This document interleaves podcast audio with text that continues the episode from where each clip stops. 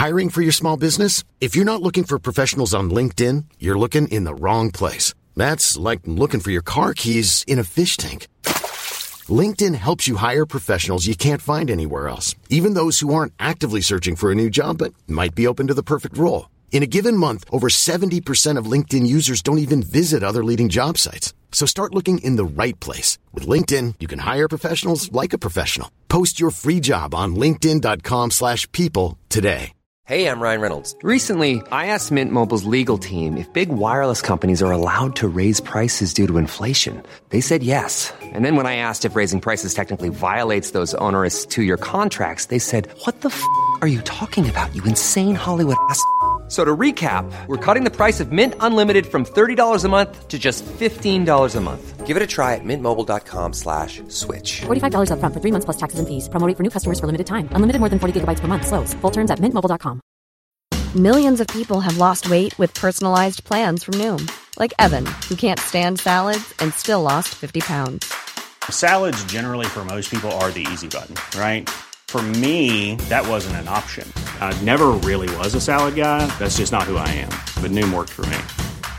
Get your personalized plan today at Noom.com. Real Noom user compensated to provide their story. In four weeks, the typical Noom user can expect to lose one to two pounds per week. Individual results may vary. صفحه 833 Hey, I'm Ryan Reynolds. At Mint Mobile, we like to do the opposite of what Big Wireless does. They charge you a lot, we charge you a little. So naturally, when they announced they'd be raising their prices due to inflation, we decided to deflate our prices due to not hating you. That's right. We're cutting the price of Mint Unlimited from $30 a month to just $15 a month. Give it a try at mintmobile.com slash switch. $45 upfront for three months plus taxes and fees. Promoting for new customers for limited time. Unlimited more than 40 gigabytes per month. Slows. Full terms at mintmobile.com. Millions of people have lost weight with personalized plans from Noom. Like Evan, who can't stand salads and still lost 50 pounds. Salads generally for most people are the easy button, right? For me, that wasn't an option. I never really was a salad guy. That's just not who I am. But Noom worked for me. Get your personalized plan today at Noom.com. Real Noom user compensated to provide their story. In four weeks, the typical Noom user can expect to lose one to two pounds per week. Individual results may vary. یک قرون وسطایی می توانست بدون دغدغه شنیدن اخبار موهشی از ضایعات مختلف جهان به صرف ناشتایی بپردازد و اخباری که به گوش وی می رسید خوشبختانه آنقدر کهنه بودند که دیگر فکر چاره نیز حکم نوشداروی پس از مرگ سهراب را پیدا می کرد. بشر در استفاده از قوای طبیعی تا حدودی پیشرفت کرده بود. در دامزدی بوک یا کتاب داوری و ارزیابی مستور است که در سال 1086 روی هم رفته در انگلستان پنج هزار آسیاب وجود داشت و نقشه مورخ 1169 یک چرخ چاه را نشان می دهد که حرکت آهسته آن به کمک یک چرخ دنده دو برابر می شده است. توضیح هاشیه دامزدی بوک نامی که از قرن دوازدهم به گزارش ممیزی عراضی انگلستان که به دستور ویلیام فاتح در 1086 برگزار شد داده شده است. در این کتاب اسامی مالکین عراضی وسعت هر منطقه بهای آن و تعداد مستعجران و دواب و غیره ذکر شده است. مترجم ادامه متن. با چنین شتابی چرخ چاه یک وسیله اساسی در صنعت شد. در 1245 یک دستگاه اره که به کمک آب حرکت می کرد در آلمان ساخته شد و در 1313 در دوئه آسیایی برای ساختمان افزار برنده و لپتیز به کار رفت. آسیای بادی که برای نخستین بار به سال 1105 در اروپای باختری دیده شده بود بعد از آنکه مسیحیان رواج آن را در دنیای اسلامی مشاهده کردند به سرعت در تمامی اروپا مورد استفاده قرار گرفت. در قرن سیزدهم شهر ایپر به تنهایی 120 دستگاه از این آسیاب ها داشت. افسار کاملتر و هوایج روزافزون مشوق مردم به حفر معادن شد. از آنجا که داد و ستد مستلزم سکه طلایی قابل اعتماد شده و مهارت صنعتگران برای اقناع تمایلات همنوعان خیش در زر و زیور رو به افسایش نهاده بود همین کار دوباره به شستن ذرات طلا از رسوبات رودخانه ها و استخراج کانهای طلا در ایتالیا، فرانسه، انگلستان، مجارستان و بیشتر از همه در آلمان منجر شد. نزدیک به سال 1175 رگه های پرمایه از مس، نقره و طلا در ارتس گبریگه یا کوههای معدنی پیدا شد. فرایبرگ، گوسلار و آننابرگ در قرون وسطا مراکزی برای هجوم به طلا شدند و از نام شهر کوچک یوآخیمشتال کلمه آلمانی یوآخیمشتالر به معنی محلی که در آنجا سکه های طلا بیرون آورند مشتق شد و کم کم همین کلمه مخفف شده به صورت تالر در آلمانی و دلار در انگلیسی درآمد. آلمان مهمترین مرکز استخراج و تهیه فلزات قیمتی برای اروپا شد و معادن آن شالوده و تجارت آن هیته اقتدار سیاسی آلمان را فراهم ساخت. آهن در کوههای هارتس در وستفالی در عراضی پست شمال اروپا، انگلیس، فرانسه، اسپانیا و سیسیل و در جزیره کهنسال الب استخراج می‌شد. در ایالت داربیشر واقع در انگلستان سرب در دیوان و کرنوال و بوهم قلع در اسپانیا جیوه و نقره و در ایتالیا گوگرد و زاج سفید به دست می آمد. وجه تصمیه سالزبورگ وجود مقادیر عظیمی نمک بود که از آن ناحیه استخراج می گردید.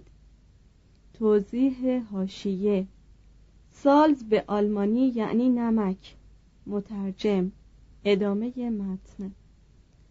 استخراج زغال سنگ که در انگلستان عهد رومیان متداول و ظاهرا در عهد ساکسون ها متروک شده بود بار دیگر در قرن دوازدهم آغاز شد. در 1237 ملکه الئونور قصر ناتینگم را ترک گفت. زیرا دودی که بر اثر سوزاندن زغال سنگ از شهر برمیخواست او را ناراحت می‌کرد. در 1301 لندن استفاده از زغال سنگ را ممنوع اعلام داشت. زیرا دود زغال سنگ هوای شهر را مسموم می کرد. این دو نمونه قرون وسطایی از بلیه است که ظاهرا دامنگیر بشر اعثار جدید بوده است. با تمام این احوال تا پایان قرن سیزدهم استخراج زغال سنگ به صورتی جدی در نیوکاسل و دارم و نواحی دیگری در انگلستان، بلژیک و فرانسه جریان داشت. مالکیت نهشت های معدنی در قوانین موجود هرج و مرجی به راه انداخت هنگامی که مبانی تصرف فئودال محکم بود کلیه حقوق مربوط به معدنها تعلق به شخص خاوند داشت و وی به کمک های خیش معادن را استخراج می کرد. در املاک کلیسایی نیز مقامات روحانی مدعی مالکیت این قبیل ذخایر معدنی بودند و برای استخراج آن از وجود های خود استفاده یا معدنچیانی را برای این کار اجیر می کردند. فردریک بارباروسا طبق صدور فرمانی جمیع ذخایر معدنی مملکت را ملک تلق شهریار دانست و دستور اکید داد که این قبیل معادن فقط باید به دست مؤسساتی استخراج شوند که تحت نظارت حکومت باشند. این کسب مجدد حق شهریاری که در دوران فرمان روایی امپراتوران روم امری عادی بود قانون آلمان قرون وسطایی شد. در انگلستان کلیه ذخایر معدنی طلا و نقره تعلق به سلطان مملکت داشت اما استخراج فلزات پستر از جانب مالک زمین در برابر پرداخت حق امتیازی به شخص سلطان عملی مجاز بود. برای گداختن و تصفیه فلزات از زغال چوب استفاده می‌شد. در کوره های این عهد که هنوز بدوی بود مقدار بسیار زیادی چوب به کار می رفت. با این همه مسکران دینان کالاهای برنجی بسیار ظریفی می ساختند. آهنگران لیش، نورنبرگ، میلان، بارسلون و تولدو اسلحه و افزارهای فوقالعاده مرغوبی تهیه می کردند و سویل یا اشبیلیه برای فولادش شهرت به سزایی داشت. نزدیک به پایان قرن سیزدهم شدن که در 1535 درجه سانتیگراد ذوب می شود کم کم جای آهن ورزیده را که در 800 درجه سانتیگراد نرم می شود گرفت. قبل از این تاریخ هر گونه آلت و افساری با آهن ساخته می شد و به ضرب چکش به شکل دلخواه در می آمد. ریختگری ناقوس صنعت مهمی بود زیرا ناقوس های شهرها و کلیساهای جامع از لحاظ وزن، تنین و نوع آهنگ با یکدیگر رقابت می کردند. مسگران برای اجاقها سرپوشهایی می ساختند زیرا مرسوم بود که وقتی اساس در شهر زنگ آخر شب را به علامت قطع عبور و مرور به صدا در می آورد مردم بر آتشهای خود سرپوش می نهادند. ساکس در صنعت ریختگری برونز شهرت داشت و انگلستان در ساختن فلزی از ترکیب مس، بیسموت، آنتیمون و قلع معروف بود. آهن ورزیده در تزئین شبکه های ظریف برای پنجره میله های بزرگ برای جایگاه سرودخانان کلیسا و لوله های عظیمی که به اشکال مختلف برای زینت و استحکام بر درها نصب می‌شد به کار می‌رفت. زرگران و نقرهکاران فراوان بودند زیرا بشقاب های طلا و نقره نه فقط برای خود نمایی یا پنهان کردن ارزش واقعی افراد مصرف داشت بلکه تضمینی در مقابل کاهش بهای پول رایج بود و به هنگام ضرورت یک نوع ثروتی بود که می‌شد آن را با خاربار یا کالاهای مورد نیاز معاوضه کرد.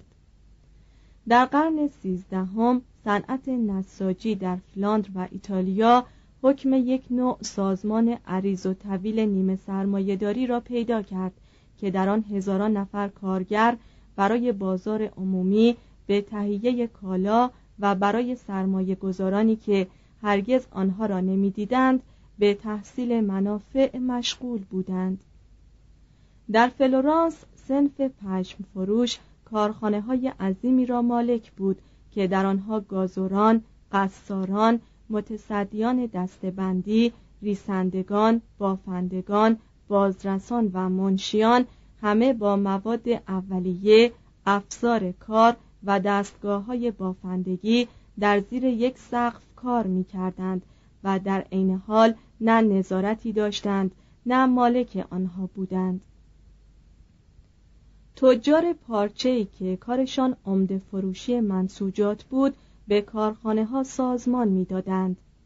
ادوات و افزار کار را فراهم می کردند کارگر و سرمایه را تهیه می دیدند دستمزدها و قیمتها را معین می نمودند کار توزیع و فروش را ترتیب می دادند.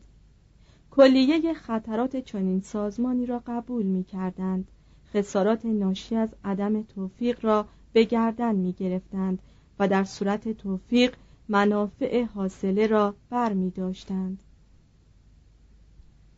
سایر کارفرمایان ترجیح می‌دادند که مواد اولیه را میان کارگران منفرد یا خانواده ها تقسیم کنند در این صورت هر فرد یا خانواده با افزار کار خود در خانه این مواد خام را به مصنوعات مورد نیاز تبدیل می کرد و کالاهای مصنوع را طبق نرخ یا دستمزدی به بازرگان تحویل می‌داد.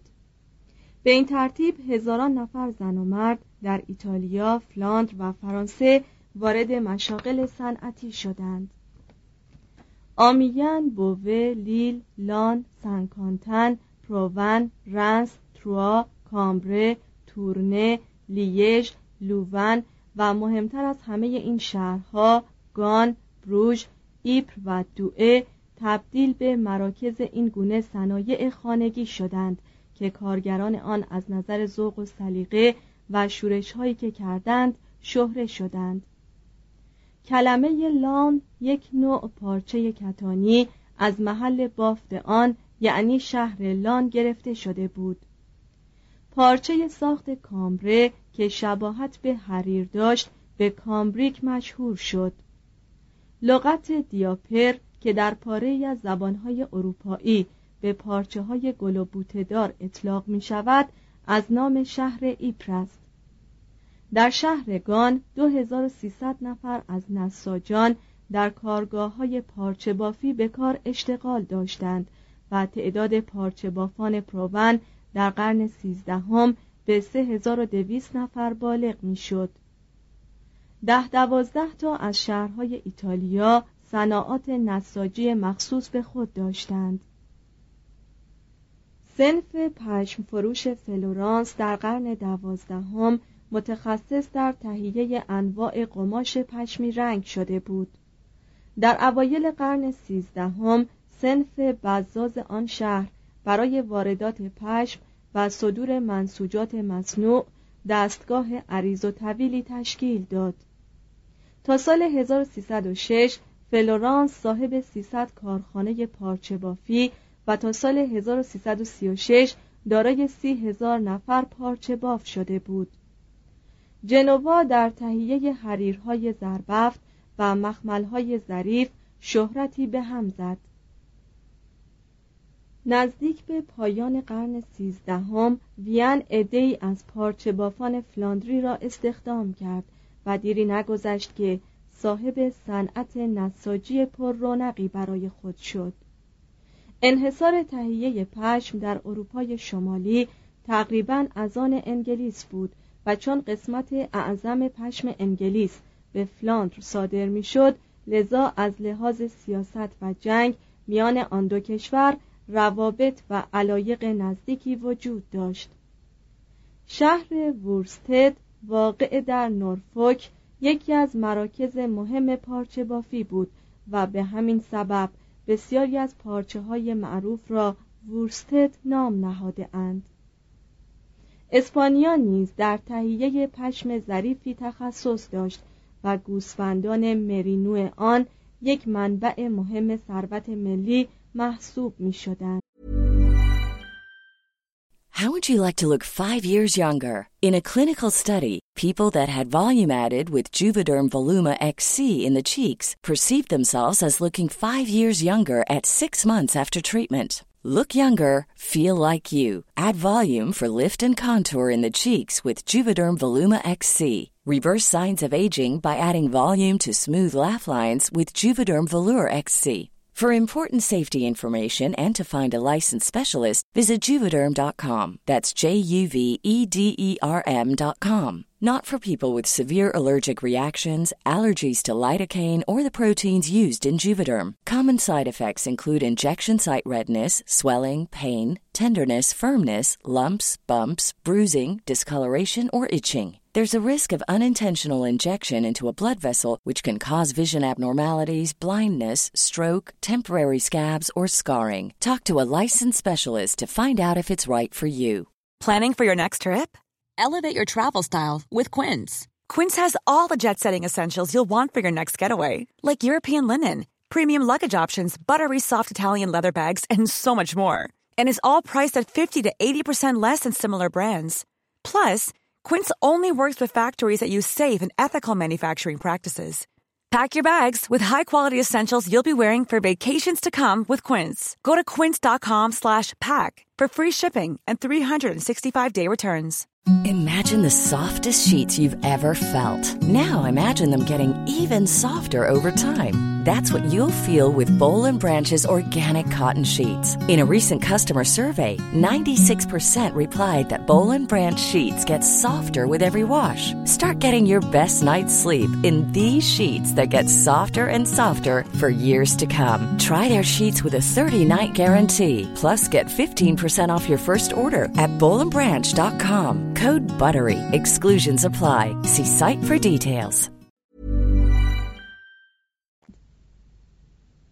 اعراب فن و صنعت حریر بافی را در قرن هشتم به اسپانیا و در قرن نهم به سیسیل بردند و شهرهای والنسیا، کارتاخنا، سویل، لیسبون یا لیزبوا و پالرمو پس از آنکه از دست مسلمانان درآمدند همچنان هنر و صنایع اسلامی را حفظ کردند.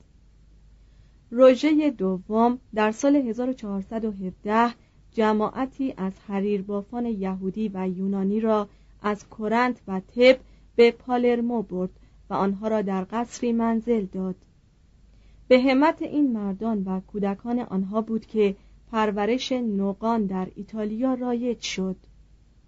لوکا ساختن ابریشم را به اسلوب سرمایهداری متشکل ساخت و چنان ترقی کرد که با فلورانس، میلان، جنوا، مودنا، بولونیا و ونیز کوس همسری می‌کوفت هنر حریر بافی از کوههای آلپ گذر کرد و در زوریخ، پاریس و کلونی هنرمندان شایسته‌ای به این صنعت مشغول شدند.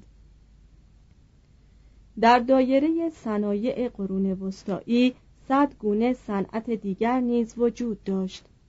سفالگران کوزه های سفالین خود را با پاشیدن ورقه نرمی از سرب بر روی سطح مرتوب سفال و آتش دادن آن در حرارتی ملایم لعاب می‌دادند و اگر به جای لعاب سبز لعاب زرد مورد نظر آنها بود با افسودن مس یا برونز به سرب رنگ مطلوب را به دست می آوردند. هر قدر خانه ها و حریق ها در شهرهای رو به گسترش قرن سیزدهم پرخرجتر و خانمان براندازتر شد به همان نسبت سفال در ساختمان سقف خانه ها جای کاه و پیزور را گرفت در 1212 شهر لندن این تعویز بام خانه ها را اجباری کرد معماران این عهد قطعا در کار خیش استاد بودند زیرا پاره از بزرگترین و محکمترین ابنیه موجود در اروپا تعلق به این عهد دارند. شیشه صنعتی در ساختمان آینه پنجره و ظروف به کار می رفت لکن مصرف آن نسبتا محدود بود. کلیساهای جامع صاحب ظریفترین شیشه هایی بودند که تا کنون به دست بشر ساخته شده است. لکن در ساختمان بسیاری از ابنیه شیشه به کار نمی رفت شیشهگری لاعقل از قرن یازدهم میلادی در اروپای باختری رواج داشت. اما در ایتالیا احتمالا این صنعت از اعتلای خود در امپراتوری روم به بعد هرگز متروک نیفتاده بود. کاغذ تا قرن دوازدهم از جهان اسلامی به اسپانیا وارد می‌شد. لکن در سال 1190 یک کارخانه کاغذسازی در راونسبورگ واقع در آلمان تأسیس شد و در خلال قرن سیزدهم اروپا ساختن کاغذ را از کتان آغاز کرد. چرم از کالاهای مهم داد و ستد بین المللی بود و دباقی در همه جا رواج داشت. دستکش دوزها سراجان انباندوزان کفاشان و پینه دوزان جملگی صنعتگرانی برجسته بودند که اهمیت آنها مایه قبطه سایرین قرار می گرفت پوست معمولا از صفحات شمال و مشرق وارد می شد و برای تزئین جامعه های سلاطین اشراف و بورژواها به کار می رفت. شراب و آبجو حکم حرارت مرکزی را برای افراد داشت و بسیاری از شهرها به واسطه حق انحصار شراب و تهیه آبجو منافعی تحصیل می کردند.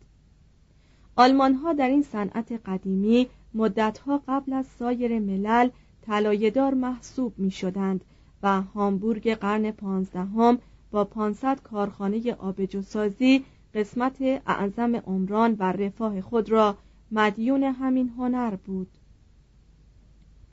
از منسوجات که بگذریم صنعت فقط جنبه دستی داشت کارگرانی که به خدمت برای یک بازار محلی اشتغال داشتند مانند نانوایان، پیندوزان، آهنگران، درودگران و امثال آنها خود بر لوازم کار و مصنوعات خود نظارت می کردند و منفردن آزاد می ماندند. قسمت بیشتر صنعت هنوز در خانه های کارگران یا دکانهایی پیوسته به خانه های آنها صورت می گرفت و اکثر خانواده های آن عهد بسیاری از تکالیفی را که امروز به دکانها یا کارخانه ها محول شده است خودشان انجام می‌دادند. نان خود را خود می پختند پارچه های مورد نیاز خود را خود می بافتند و کفش های خود را خود تعمیر می کردند. در این صنعت خانگی پیشرفت کند افزار کار ساده و ماشین ها معدود بود انگیزه های رقابت و جلب منفعت افراد را به اختراع یا تعویز مهارت آدمی با نیروی ماشینی وانه می داشت با این همه شاید صنعت خانگی سالمترین نوع سازمان صنعتی در تاریخ بوده است. قوه و میزان تولید آن کم لکن درجه رضایت و اقناع فرد محتملا و به نسبه زیاد بود. کارگر مجبور نبود از همسر و فرزندانش دور باشد. خودش ساعت کار و تا حدودی ارزش کارش را معین می کرد و تفاخر وی به هنرش مایه اطمینان خاطر و عزت نفس می شد چون این آدمی هم صنعتگر بود هم هنرمند و درست مانند یک نفر هنرمند خوشنود بود از اینکه می‌دید زیر دستهای وی نتیجه هنرش بی هیچ نقصی شکل میپذیرد. سه پول. توسعه صنعتی و بازرگانی موجد انقلابی در امور مالی شد. بازرگانی نمی توانست بر اصل مبادله یا معاوضه کالا پیشرفت کند بلکه مستلزم معیار ثابتی برای قیمت گذاری یک وسیله مبادله سر و دسترسی به وجوهاتی برای سرمایه گذاری بود. در دوران فئودالیسم اروپایی خواوندان بزرگ و نخست کشیشان از حق ضرب سکه بهرهمند بودند و اقتصاد قاره اروپا از لحاظ سکه های رایج دچار هرج و مرجی بود به مراتب گیج کننده تر از اوضاع امروزی جمعی نیز با ساختن پول قلب و تراش گوشه سکه ها این بینظمی را زیادتر می کردند. به حکم سلاطین معمولا جوارح این قبیل افراد را قطع یا آنها را مقطوع‌النسل می کردند یا زنده زنده در دیگ می جوشاندند. لکن خود سلاطین بارها پولهای رایج در قلمرو خویش را بی ارزش می ساختند. توضیح حاشیه تاریخ آنگلوساکسون درباره سال 1125 چنین حکایت می کند در این سال شاه هنری فرمان داد که از جمیع افرادی که به کار ضرب سکه قلب اشتغال دارند باید دست راست و بیزه ها را از بدن جدا ساخت. ادامه متن. پس از تهاجمات بربرها طلا کمیاب شد و بعد از استیلای مسلمانان بر مشرق دیگر از سکه های طلای اروپای باختری اثری به جا نماند. در خلال قرون هشتم و سیزدهم تمامی این قبیل سکه ها از نقره یا فلزات کمبهاتر بودند. طلا و تمدن با هم و به تدریج رو به افزایش و کاهش میگذاشتند. با این حال امپراتوری بیزانس در سراسر قرون وسطا به ضرب مسکوکات طلا می پرداخت هرقدر رابطه شرق و غرب اروپا بیشتر شد مسکوکات طلای بیزانسی که در مغرب اروپا به بزانت اشتهار داشت در تمامی اروپا رواج بیشتری یافت و معتبرترین پول عالم مسیحی شد. در سال 1228 فردریک دوم بعد از آنکه اثر سودمند یک سکه ثابت طلا را به عنوان پول رایج خاور نزدیک به چشم دید در ایتالیا به ضرب اولین مسکوکات طلای اروپای باختری مبادرت ورزید. فردریک در مقام رقابت با شهرت و مسکوکات آگوستوس امپراتور روم سکه های خود را آگوستالس نام نهاد. مسکوکات وی سزاوار چنین اسمی هم بود زیرا هرچند که جنبه تقلیدی داشت دارای طرح با شکوهی بود و بیدرنگ به احراز عالیترین مدارج در هنر سکه شناسی قرون وسطا نائل آمد. در 1252 جنوا و فلورانس هر دو به رواج مسکوکات طلا اقدام کردند. چون سکه فلورین فلورانس که از لحاظ قیمت معادل یک رتل نقره ارزش داشت به مراتب زیباتر و بادوامتر بود و در سراسر اروپا مقبول افتاد. تا تاریخ 1284 کلیه ممالک بزرگ اروپایی به استثنای انگلستان صاحب مسکوکات طلای رایج قابل اعتمادی بودند. این توفیقی بود که در دوران پراشوب قرن بیستم از دست داده شد.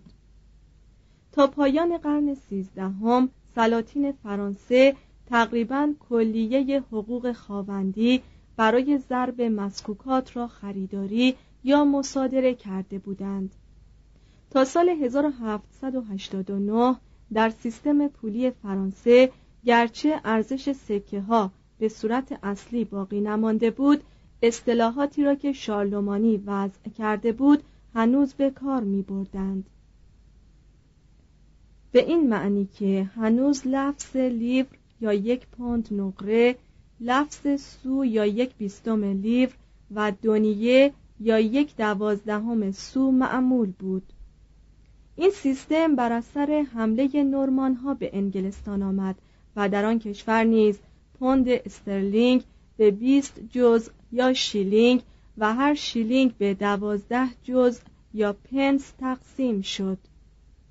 انگلیسی ها الفاظ پوند، شیلینگ و پنی را از معادل آلمانی یعنی فوند، شیلینگ و فنیک گرفتند. لکن علائم آن را از لاتین اتخاذ کردند. ال از لیبرا اس از سولیدوس و دی از دناریوس. در انگلستان تا سال 1343 ضرب سکه های طلا معمول نبود لکن سکه های نقره آن کشور که در زمان سلطنت هنری دوم متداول شد در اروپا به صورتی فوقالعاده ثابت و پایدار باقی ماند. در آلمان مارک نقره که نصف قیمت پوند انگلیسی یا فرانسوی ارزش داشت در قرن دهم ضرب شد. با وجود این تحولات سکه های قرون وسطایی دستخوش ترقی و تنزل قیمت عدم تناسب میزان نقره به طلا و قدرت سلاطین و شهرها و گاهی اشراف و روحانیون بود که هر موقع مقتضی می‌دیدند کلیه سکه ها را جمع می کردند برای ضرب مجدد سکه مبلغی می گرفتند و با آلیاژی پستر سکه های جدیدی ضرب می کردند